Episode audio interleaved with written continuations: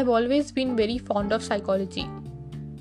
I've learned it for years, I've practiced it. I also have a blog and a podcast dedicated to it.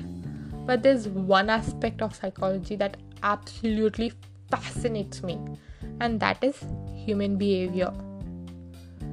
It is such an enigma, like something out of a mystery novel. Come on, how can that not be fascinating? While studying psychology, visiting psychiatric facilities, and rehabilitation centers, I learned a great deal about human behavior, but more so in real life, more outside those classrooms and psychiatric facilities. So many situations where I would put my learnings to test and often get very different results. That baffled me. That astonished me. Welcome back to Intensify podcast. This week I'm going to talk about psychological experiments. The origin of a lot of psychological studies to study human behavior is of unethical means. But then again, they do highlight human behavior. More of the experimenter than the subject in some cases. For starters, animals and humans have been subjected to trying conditions to prove these hypotheses.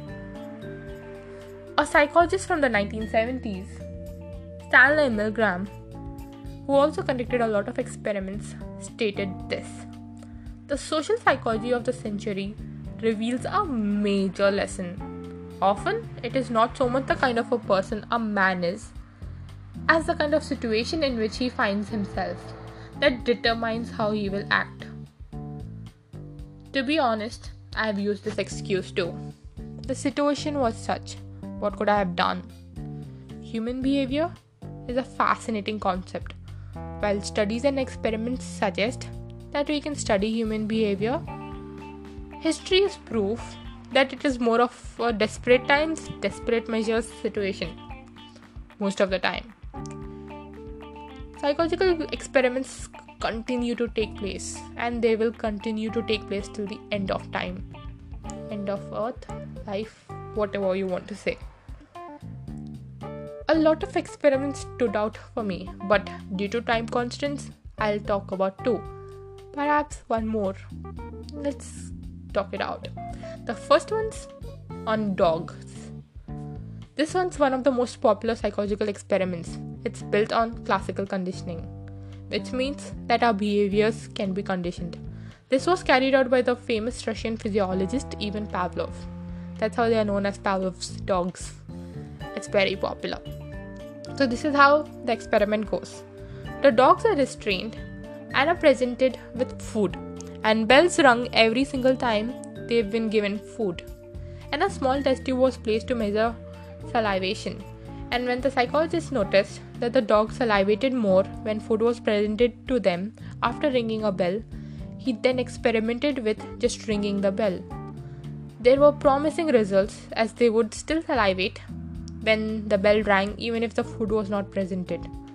This is what termed as classical conditioning, which is linked to human behavior. Human examples of classical conditioning would be to have phobias, irrational anger, or disgust to certain things.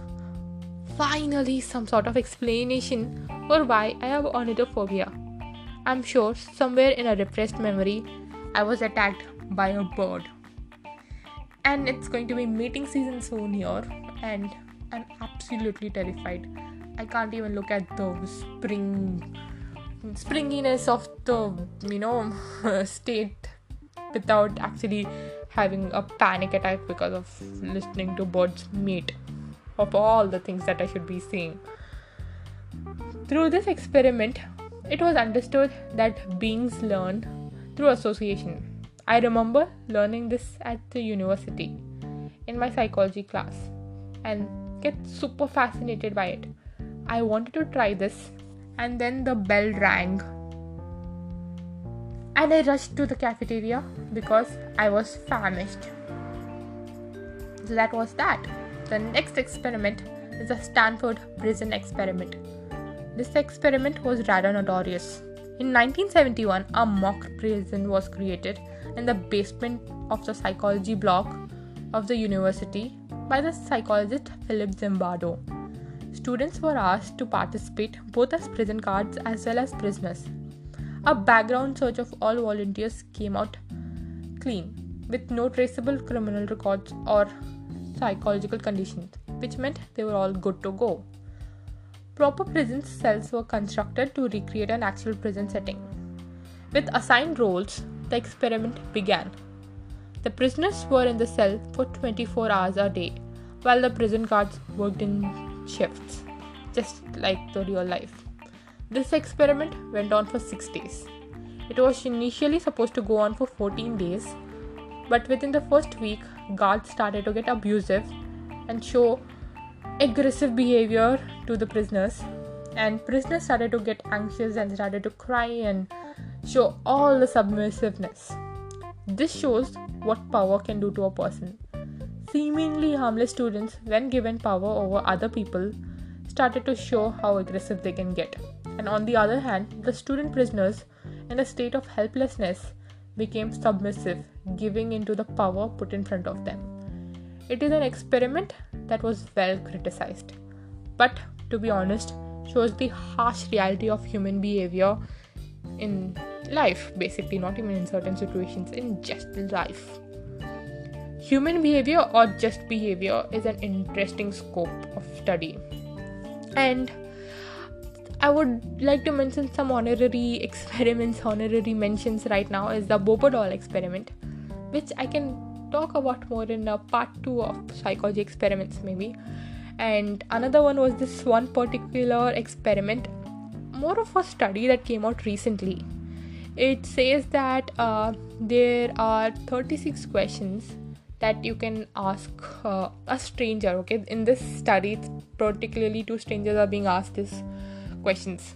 So there are 36 questions uh, and you keep asking it back and forth between two individuals and after asking these 36 questions you put a timer and look into each other's eyes for 4 minutes.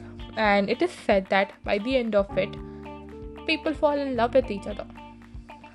I have always been fascinated by that. How does that work? How can someone fall in love with someone so easily?